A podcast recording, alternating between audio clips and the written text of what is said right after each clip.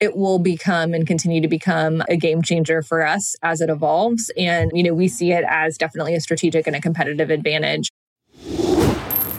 This is The Dime.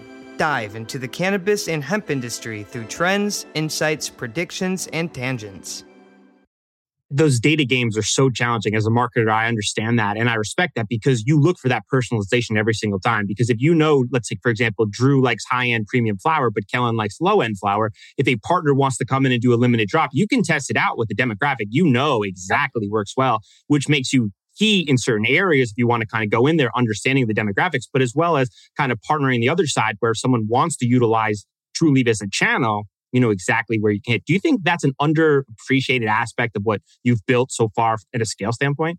I do. I, I, don't think that a lot of folks out there really understand, you know, which we don't need to, right? We understand as consumers how it works, right? But we don't necessarily understand how it's how it's built and the you know requirements to sort of go into to making it um, making it feel seamless or making it making it effective. And so, um, you know, yeah, I, I, I do. But I think that it will become and continue to become a game changer for us as it evolves. And, you know, we see it as definitely a strategic and a competitive advantage. In just a real world example, and this is just an easy one, and I've got a lot that are product oriented, but another that isn't product oriented, that's geographic oriented, is when the hurricane hit in Florida, you know, our competitors had to close basically all the stores in a particular area at one time and then open them all back up at one time um, because they didn't have the ability to necessarily target or let folks know on an individual store by store basis what you know that particular store what the condition of that particular store was. For us we actually were able to take it very specifically. I was able to tell you so maybe your store was still closed but maybe this store over here right 20 miles away was open and didn't have any damage. So i was actually able to let you know that your this store was open. You could get your medicine here and then let you know again right when your store was coming back if there were curfews that were in place if we had to put in limited hours right? We were able to we were able to communicate um, real time to folks that were in those affected areas. And I mean, I, I, know that it certainly made a difference from a from a business perspective, but it also made a difference for folks who needed medicine, right? I mean, they needed to get product. And so, I mean, in, in many of our markets, right, and folks have folks have foregone prescriptions, right? we, we are absolutely our products are relied on right for for very um you know sometimes critical um, medical issues and so we we never kind of lose sight of that right that we have a responsibility to um to to make sure that folks have have access to uh, to products and um, that was on full display for sure and our team did an amazing job of course i mean I joked with our team here at headquarters that they could open a weather channel. I mean, they had like, you know, 20 screens up and I was like, are y'all like storm did we, did we, did we rent a weather plane to like fly into the, you know, eye of the hurricane? You know, I mean, it just was, it was incredible. It was incredible. I mean, they were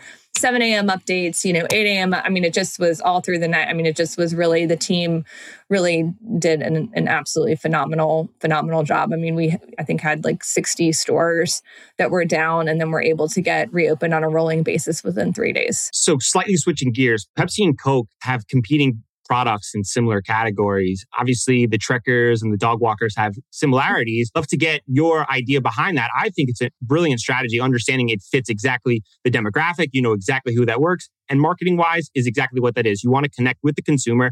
And they do a good job. Both those products connect exactly with that. So you can give some insight behind that strategy. Yeah. I mean, you know and um and it, like ben and i talked about i'm like it's it's a mini pre-roll. Like there's no one that has a corner on the market of a mini pre-roll. I'm sorry. Um you know and expect that in our lots of our products have been um, have been replicated um, certainly across across the markets that we that we operate in. And so um, you know i think that for us again it's looking at our portfolio of products always we're constantly innovating. Um, we have a, a, pretty robust r&d team with dedicated um, you know scientists and, and, researchers as well as you know folks that are just innovators in the in, in the space who are um, always looking at you know new formulations new delivery devices new ways to bring product to market. Um, because this market is this industry is filled with innovation. And if you're not innovating um, you're you're dying right is what we say. Um, so it's important to continue to move forward. Um, and you know i think to your point particularly in core markets we need to make sure that our shelves are diverse and that we are meeting again meeting that customer where they're at where we talk a lot about okay what does the shelf look like right? How are we segmenting? What is this who is this product talking to? What is the persona of the person that's going to buy this product right? Do we need it? Do we not need it? Does it make sense? Does it not make sense? Um and at what price point at what what's the value proposition? So yeah it's a it's a constant a constant um you know evolution. And that's not only with our products but also with brand partner products as well um that you know that are that are coming into market or that we've chosen to to bring into market. When you guys are launching these new products in these various regions, do you launch them simultaneously in all region and knowing that like regions are going to have different tastes, or do you try to customize it per region? Yeah, it depends. So, um, you know, for example, we are doing a large relaunch and have been doing a large relaunch of um, Roll One and the Roll One brand, which is a value brand across different subcategories. And that's obviously critical. Again, giving macro our mindset, meet customers where they're at right? So roll one is all about solid value, um, you know, approachable price point with solid quality. It's communicated very straightforward. It's available at X price. You know, it's a everyday kind of low price. We don't discount it but you know that it's always available. So you can rely on it. It's one of those kind of trust and dependability brands that if you're on a budget and you don't have the time or the space to, you know, deal hunt, you know, among 20 different dispensers and you want to have a home dispensary, you like that feeling of coming in and people knowing who you are and really having that relationship. Our roll one line is perfect for you um, because you know it's all it's just it's always going to be available. It is what it is. It's great product at again a very approachable price point. So that line has definitely been launched um, nationally, you know, and, and the rollout has been very well received. Um, and, you know, I always remind folks that, you know, value products doesn't necessarily mean value margin right um so um you know we're really happy and excited to see um to see that line doing as well as it has been doing the internet has a working theory that operating in limited license states isn't a USP, and that once MSOs don't operate in these market conditions, I guess federal legalization, the business model will be obsolete. What do you say to hmm. that? Yeah, I mean, I think that part of the business model, maybe, right? Um, depending. And I think that, and I'm going to give you a very like, and this is where the lawyer brain comes in. Um, I think that it depends, right? And what I mean by that is it depends. I don't know that I see a scenario on the federal level where point of sale is completely left wide open. I think that when we sort of study, right, um, the rollback of prohibition from an alcohol perspective, there was definitely a very patterned distribution network across the US, with some states owning it through their governments actually right and when you have the in certain states right they're state issued kind of like canada does right with their state issued um, you know alcohol distributors. Um, other states that had very you know tight controls on how stores and where stores and i mean even in certain states um, even today right where liquor can be sold versus um, you know beer and wine how it can be delivered to your home you know whether it can be delivered to your home some of that actually still is held over today which is crazy um, thinking about how long ago that was. So i don't know that it's going to be a hey um, you know it's um, it's available anywhere and everywhere um, you know but i think that it's my job as ceo and our job as, a, as an organization to be prepared for lots of different scenarios. And so when you hear me talking about cannabis 2.0 when you hear me talking about unified commerce which is really omni-channel with some other layers right? When you hear us talking about how would we think about direct to consumer how would we think about distribution how would we think about um, you know where we would want to be positioned and how we can lean into our expertise which i think that for us what's fairly unique is that we can lean either, either way or both, right? Largest retail platform can lean there, right? Largest supply chain distribution network really deep in the markets that we're in, we can lean there, right? And it would just expand our um, expand our um, distribution area, right, if you will, across that region. And so um, that's how we're thinking about it. Is um, you know on day one, I'm pretty sure we're still the only organization that has the scale that we have in the cannabis space. So regardless of if anybody else is able to come in and compete or not, we're still sitting there in a in a pretty enviable position um, off the block. Which, um, listen, I love to be first mover. So it's just first mover all over again, um, as far as as far as I'm concerned. So we we like the setup kind of regardless yeah, I, I, think you're definitely positioned your team for the upcoming changes, and whenever that happens, it's it's it's remained to be seen. So let's talk about one of the areas that you're really pushing the most, and that's Florida adult use. Can you kind of give the the current status of where it is today? Sure. So, Florida adult use, we um, are supporters, of course, of the ballot initiative that's been filed. Um, every state is different in terms of their ballot requirements. Um, Florida is is one of those states where you have to have a certain number of signatures to receive Supreme Court review. Supreme Court reviews the language for single subject and um, lack of ambiguity, um, and then assuming you get the total number of signatures, um, then you're on the ballot. And so there are, I believe, we reported.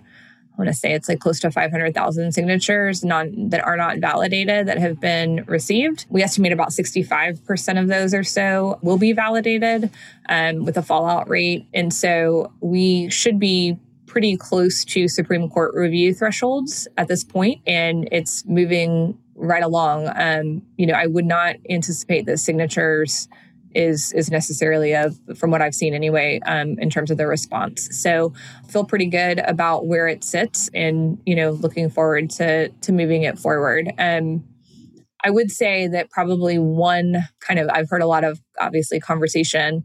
Well, why is it structured this way, and you know why doesn't it have A, B, and C in it? Um, and I will I will tell you this: I would love nothing more than to be able to say and tell you know the the legislature this is exactly how it needs to go. And um, you know you need to issue x number of licenses and at least you know 50% need to have you know social equity component. And you know we want to include home grow and you know we want to all of the things right? I would love to do that. In florida that would absolutely fail supreme court review.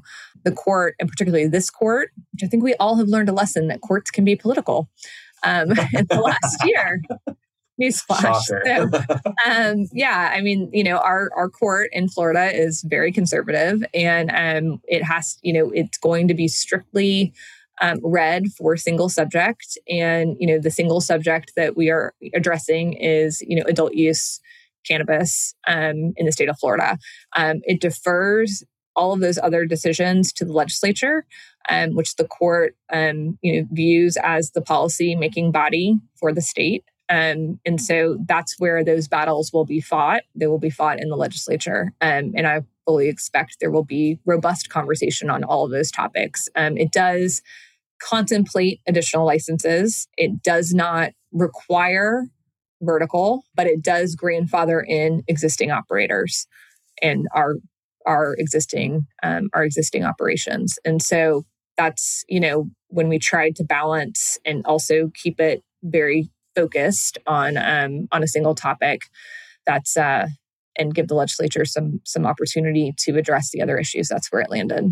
That's got to be an extremely challenging balance understanding what is necessary in order to push it forward but also internally knowing how important having social equity and home grow is for just the overall industry. So how do you balance that and, and can Trulieve do additional things to support that going forward so two things. One, um, we've always been huge supporters of both home grow and social equity. Um, on the home grow side, we are and have actively um, contributed to initiatives that attempted to to put you know home grow on the ballot, although albeit in a broader construct that ultimately got shot down by the Supreme Court um, because it was layered. We also, I mean, we sell clones in Massachusetts. We have, I've outwardly said and will continue to say that I think home grow is basically almost a fundamental right. I think that there are folks who absolutely need to grow their own for a variety of reasons, whether it's they can only utilize a certain strain, whether or not they have a certain illness that makes, you know, the way that commercial cultivation works not work for them and their particular conditions, whether it be a financial issue, whatever. Um, there are certain there are certain reasons why folks need to have the opportunity to grow their own um, for personal consumption. I, I'm strong believer in that. I mean, and listen, our original roots as an as an organization are with folks that are in the nursery and farming industry. And so, you know, I remember so vividly one of our early board meetings before we were public and the conversation around home grow and folks were a little like, "Oh, I don't know, you know, isn't this bad for for us?" And I mean, it's the whole conversation around I looked at one of them, it's the whole conversation around like, okay, folks can go and I mean, you I can grow tomatoes that doesn't mean that I'm not going to the grocery store and buying tomatoes. I mean, I I kill tomato. I can't. I can't. I mean, I'm not. I can't. I can't. I can't grow tomatoes. You know, and so, and I'm not going to have right. Most people aren't going to have a garden filled with all of the variety and all the different form factors and extraction and the and, that they can go to their store and and get. So I just don't see it as. I actually see it as a market increaser as opposed to a market detractor from a business perspective because I think how awesome if you've got a neighbor who's growing their own, brings some over, shares their tomatoes or in Florida their oranges with you and then all of a sudden you're like, "Oh, this is awesome, but I'm not going to go next door and ask, you know, Bobby for some more oranges, you know, every every week when I want some." Right? What happens? That person goes to the store. So it's just not like it's going to be okay. it's kind of like my message on home grow. And again, I think that it's important for folks to have the ability to do that. Um, on um, social equity, clearly as the only female CEO in this industry, in the MSO kind of world, um, it is absolutely something that I'm incredibly passionate about and have been since we since we started. Um, you know, you can certainly talk to Roz McCarthy, who's the the founder of um, Minorities for Medical Marijuana.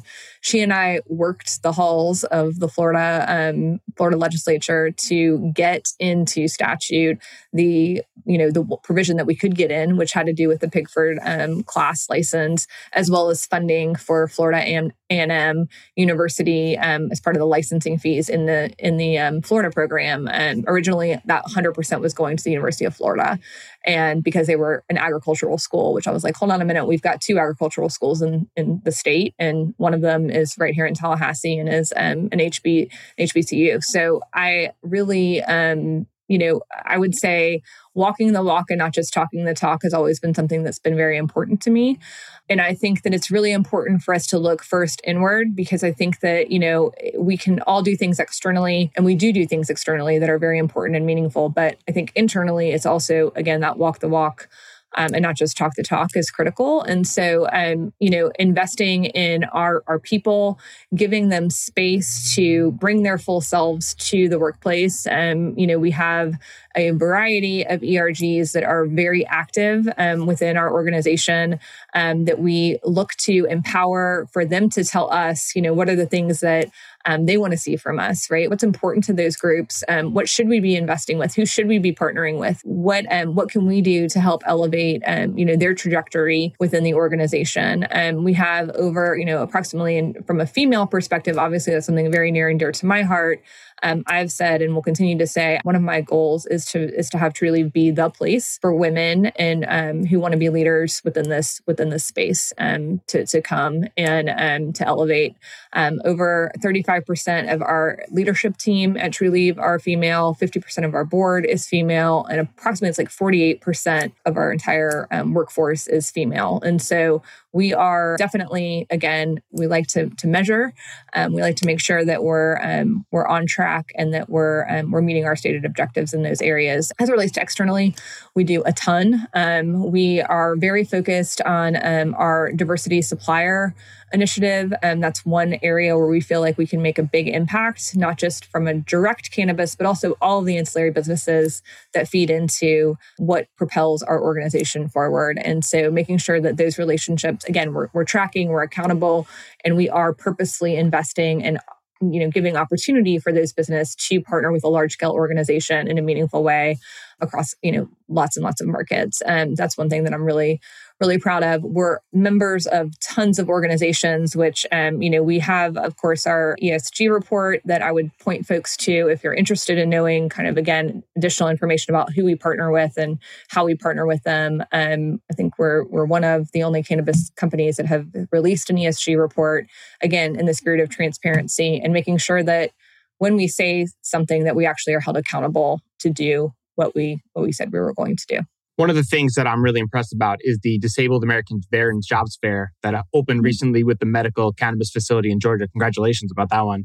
Thank you. Can you share a little bit more about that initiative and why it's so important? Um, listen, working with veterans is again one of our key groups that has been important to us from when we, you know, from when we initially began um, began Trulieve, and making sure that we're not just again, you know, donating or celebrating on Veterans Day or right, um, kind of giving a wink and a nod um, on Memorial Day or whatever, right? Like, um, I think that it's for us, it's really purposefully investing in the people and giving them an opportunity to be a part of this incredible industry. And so, um, you know, that organization has been phenomenal to work with, and we're really excited about having um, the opportunity to employ more um, disabled veterans, um, again, in a meaningful way. That's, again, we're walking the walk as opposed to just talking the talk. And so I think for us, they go hand in hand, and, you know, it's, it's fantastic. And I think how we invest is also important, right? I mean, we set up shop our first, you know, our, our first grow operation is in Quincy, Florida, which is a majority minority community. Um, we're the number one employer in that state, in that um, in that county now. Um, you know, Holyoke in Massachusetts, same thing. You know, in Georgia, we chose to to really to stand up our initial production uh, facilities in rural, you know, in a more rural community in Adel. Um, they're super happy to have us. We're super happy to be there. So being thoughtful in terms of how we as an organization also can be a change agent um, within some of these communities. Um, again, there's there's lots of ripple effects um, to what we do, and just being mindful and purposeful about those um, from the outset is is is key. Let's do a quick rapid fire. Okay. Best guess: What year does adult use sales in Georgia start? Adult use in Georgia. Oh Lord, y'all, give me a minute. Like we're trying to launch medical. man, it's, an internet I don't question. know. I don't know. I mean, I am not. I, I don't know. Uh, okay, so we're we're medical now. It's going to be 2023. Uh, I'm going to go 2027, 2020. That's a good guess. That's a good guess. Your go-to karaoke song. Ooh, Ice Ice Baby. Maryland, Pennsylvania, Georgia. How would you rank these markets 20 years from now? Oh my God. Um, it's all going to be one big market because we're going to be looking at um, at some some sort of federal legalization at that point. Ah, well played. your most your your most consumed cannabis product. Ooh, uh, flower, um, for sure. Um, I'm a indica leaning hybrid or an indica girl, so um, hmm. I've been really enjoying memberberry lately. All right. In your yeah. opinion, which event is more disruptive to the cannabis industry? Interstate commerce or federal legalization? They both happen at the same time. which which event is more beneficial to Trulieve I think it's the same I think it's the same I think it's the same effect unless we're saying that federal legalization somehow doesn't lead to interstate commerce. Well, so I guess I'm confused. This one, is again lawyer brain. Lawyer brain. You got to help me. Like, one was thinking interstate commerce could happen sooner, given what's happening in New York and California. So I wasn't. Oh, sure. you mean the lawsuit? The lawsuit situation? Is that yeah. what you're saying? Yeah. Mm, I would say I give that a long shot. Um, and I'm hopeful over here. Okay, um, I'm not here to burst a bubble on. Uh, it's, already, it's already bursted. Tuesday. Um, Mm, so okay, so if we're thinking that interstate commerce can happen first, um, yeah, I think I think both are I think both are amazing, right? I mean, I think that's we've been we've been preparing, and I think we're we're going to be as ready as anyone, if not more so. So, um, you know, I think that um, certainly with federal legalization, what we would hope if federal when federal legalization this is I'm going to say federal legalization because here's why.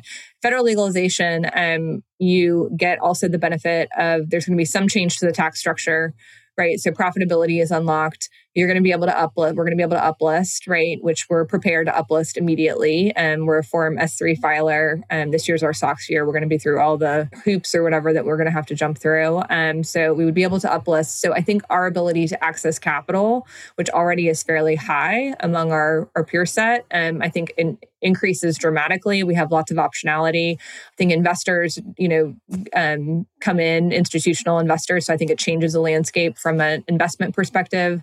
And, um, you know, I think then we're able to, you want to talk about being able or being in a position to scale.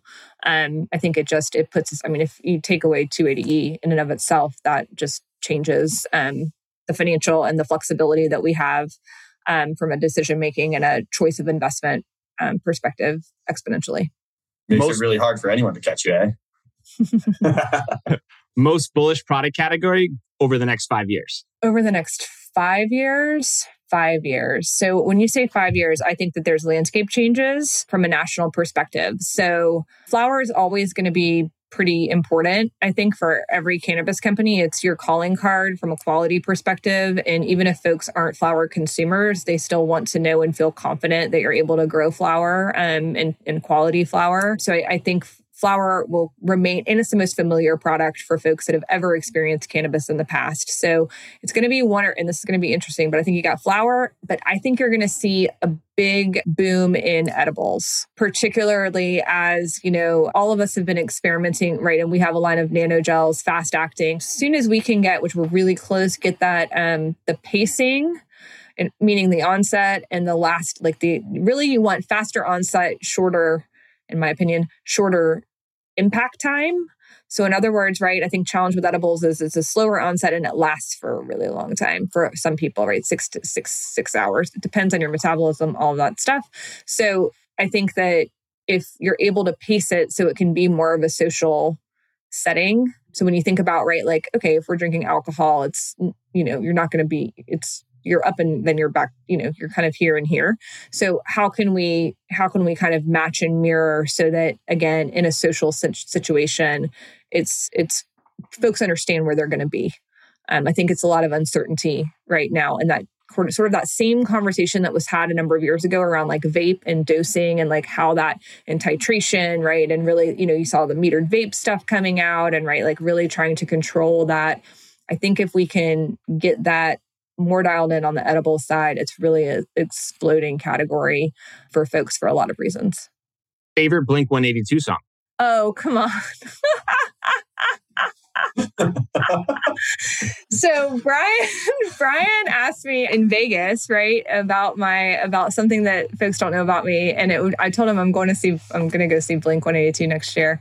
I have a lot of favorite Blink 182 songs, and I feel like if I give you, uh, everyone has a favorite. No, it's tough though. What album? it's it's hard it's hard right um i was just listening to hold on let me just see what comes up first on my phone how about Spotify, that Spotify will tell us. yeah exactly exactly because i literally was just like all in blink 182 after we had that um after we had that uh that conversation and it was pretty funny so hold on one second so it's a it's a toss up all right all the small things and then uh, what's my age again? I really like that one too. You, you can't go wrong with the classics. I yeah, it's Enema of the State. That's my that album. I would play it on repeat with the discs on my hood of my you know little MX3 that I drove around like a bat out of hell with my car phone like in the thing. Yeah, I was one of those kids. Was, That's awesome. Jax Beach. totally. You can share Trekker with three people, dead or alive. Who are they? RBG for sure. For sure.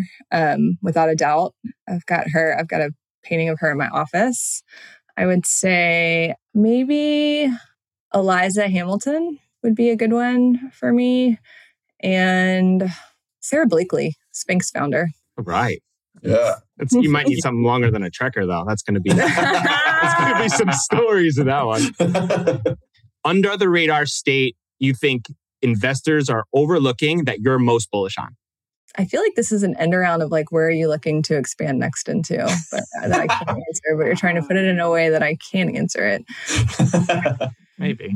Hmm, maybe, maybe. I think Georgia is going to be great. I think Georgia is going to be great. I think folks are going to have to be a little patient, which this sector is not good at being um, from an investor perspective. But Georgia reminds me a lot of the Florida setup, a lot. And so um, I think that um, incremental is actually, I think, helpful in growing a sustainable market. I think sometimes the markets that come out like super you know fast and flashy and tend to right they don't have necessarily the the ramp and the buy-in and I, I think that they may tend to fade a little bit faster as well and so i think that when you're building that base kind of over time and you're bringing folks along with you as you're growing the business simultaneously it really allows for again deeper connectivity and for folks to understand the brand at a different level When you started your journey in the cannabis space, what did you get right? And more importantly, what did you get wrong?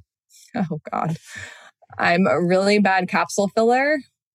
Really bad. it's hard. Way bad. Um, it leaked everywhere. It was, anyway. And then I also am not great at inventory. Not great at that either. Um, the numbers would never come out the same when I would count in the back. Um, and um, I would say, you know, one of the hardest things being in the seat is, I mean, we have moved from a 10 person, you know, not even $100,000 company to a 9,000 billion dollar company in a very short period of time in six years. So the talent um, and the requirements to balance folks that have experience within your organization um, with the you know needs of continuous upgrading of talent is um, it's hard and it, but it's necessary. And I would say um, you know I underestimated that the need to really you know understand that and the pace at which we move folks can outgrow i mean or the position rather can outgrow folks relatively quickly. I mean, what you do today and what where we are six months from now can be two completely different places. And um, so I think that um, you know, really learning that lesson and understanding um, and, and but it's also super critical that you have people that understand the organization at a deep level and have been through that some of that scaling and have been and have been through that journey with you as well. And so finding that right mix and that right balance, because I mean, let's be clear, right? Georgia's a startup market. Like it's super entrepreneurial there, right? I mean, we're starting from zero. And so we have to build that market and need that type of a spirit um, within that market to be able to be competitive, right? Um, and that's happening at the same time that you know Florida's happening at the same time that right? Um, these other markets, Pennsylvania and you know Connecticut's about to go adult use, and so each of these markets is at very different growth stages. Um, and so having the right team that can appropriately um, be deployed and and understands what it takes in that market at this time is really um, challenging, but also exciting. Before we do predictions, we ask all of our guests if you could sum up your experience in a main takeaway or lesson learned to pass on to the next generation, what would it be? As a woman just sit at the table. Prediction time. Kim, with more and more states coming online, eventually we will have legalization across the United States.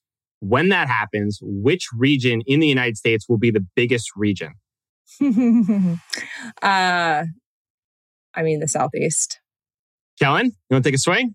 Uh, that's a tough question, right? Um, you know, I am going to take a very different approach, and I'm going to say the central region. And I, my reasoning, right, is I am from Colorado, but I also think that as states legalize, you see this influx of border states that don't have legal access uh, enter, right? And I think that in order to maintain that, you're going to need some sort of like tourist destination and I do believe like the mountains will always be a tourist destination for people to come ski. I get the beaches down there too, but I'm just going to kind of uh, play for my home field here or home team. you have 130 million tourists visits a year in Florida. What are you saying right he's, now? He's reaching. He's just hoping. He's just reaching, I'm reaching. I didn't want to take the same answer as you. Come on.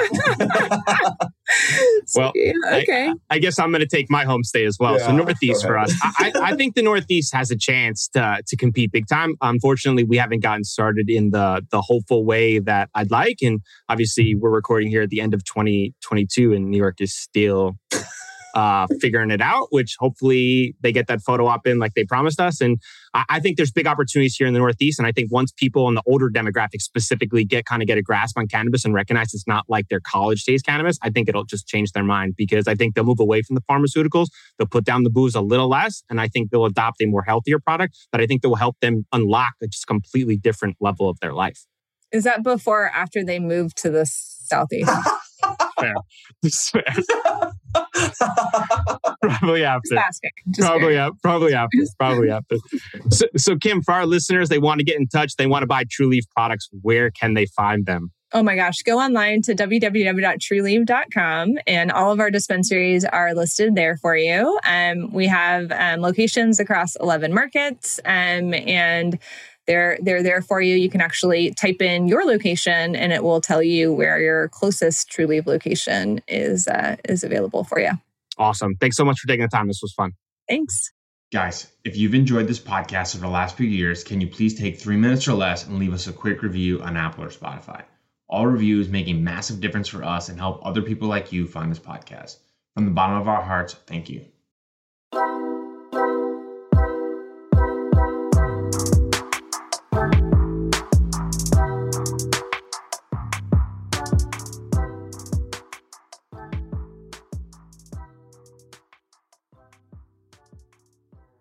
Thanks for listening to today's show. To check out more great cannabis podcasts, go to podconnects.com. Here's a preview of one of our other shows. Season 1 of Dope History is now available at dopehistory.com.